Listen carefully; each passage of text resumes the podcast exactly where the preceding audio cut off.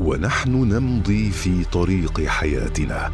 نمر على نقاط مهمة قد نغفل عن أهميتها أو تكون خارج نطاق رؤيتنا. نقط عمياء مع إبراهيم العجمي. أهلا بكم مستمعينا الأعزاء في حلقة جديدة من حلقات برنامج نقط عمياء في نسخته الثانية والذي نتطرق في كل حلقة من حلقاته إلى أمر مهم قد نغفل عنه في مفاصل حياتنا. ويكون خارج نطاق رؤيتنا فنمضي في ممارسته فيشق علينا فعله أو يحرمنا الترك فوائده.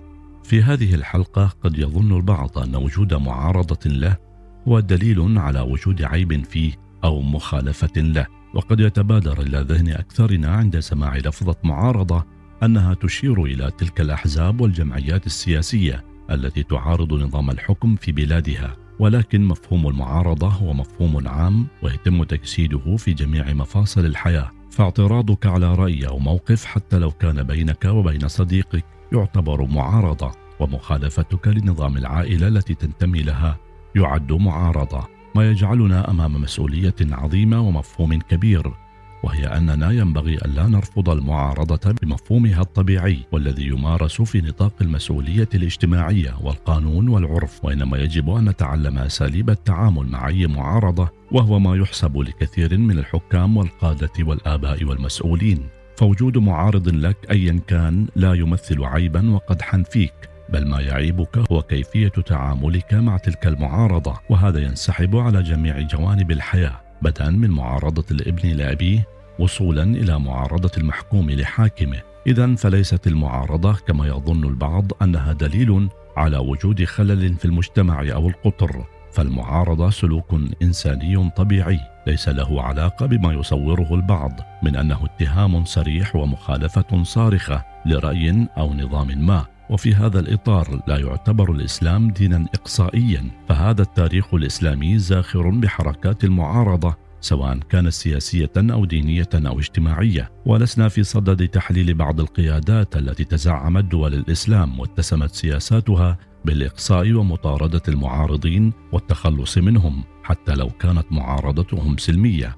فها هم بعض الصحابة قد اعترضوا على بنود صلح الحديبية. إلا أن النبي محمدا لم يعترض عليهم ولم يتهمهم بالخيانة أو الخروج على الجماعة وإنما وضح لهم الأمر خلال جلسات حوارية ونقاشية أسفرت عن حدوث اقتناع عام بضرورة الصلح. كما أن الخليفة علي بن أبي طالب عندما رفض البعض تقديم البيعة له على إمامة المسلمين وخلافتهم تركهم أحرارا لآرائهم وقال فمن بايع طائعا قبلت منه ومن أبى تركته. قولته الشهيرة والله لاسالمن ما سلمت أمور المسلمين.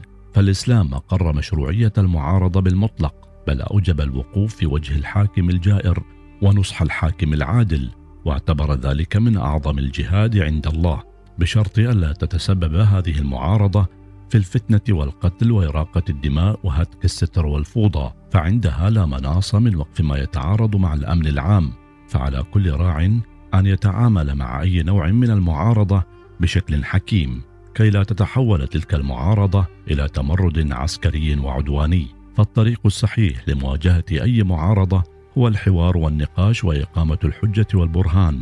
فقد قال الله في كتابه العزيز قل هاتوا برهانكم إن كنتم صادقين وعلى عكس القوانين والتشريعات الوضعية تعتمد الديانة الإسلامية على الآخرة في إظهار الحق لو لم يقيد له أن يظهر في هذه الدنيا لذا فإن معارضة البشر للأنبياء وعدم قدرتهم على هداية كل البشر لا تعتبره السماء عيبا أو تقصيرا لأن من أهداف الرسالات السماوية هو إلقاء الحجة على البشر وإرسال الرسل من الحجج التي سيحتج بها الله على العبد يوم القيامة.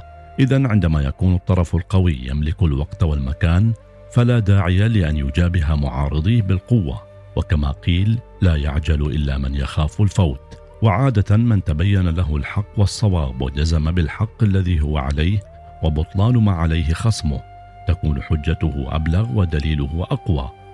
في هذه الحلقة مستمعينا الأعزاء وجهنا الضوء على نقطة من النقاط التي يغفل عنها البعض أو تكون خارج مجال رؤيتهم وهي أنهم يظنون أن وجود معارضة لهم هو أمر خطير وسيء. ناسين أن المعارضة هو سلوك إنساني وحق طبيعي اقرته الشرائع السماوية على أمل أن نلتقي مع نقطة أخرى من نقط عمياء. إلى اللقاء. نقط عمياء مع إبراهيم العجمي. وبنور منك ربي أرني أنظر إلي. الوصال دارك. ورمضان عليكم مبارك.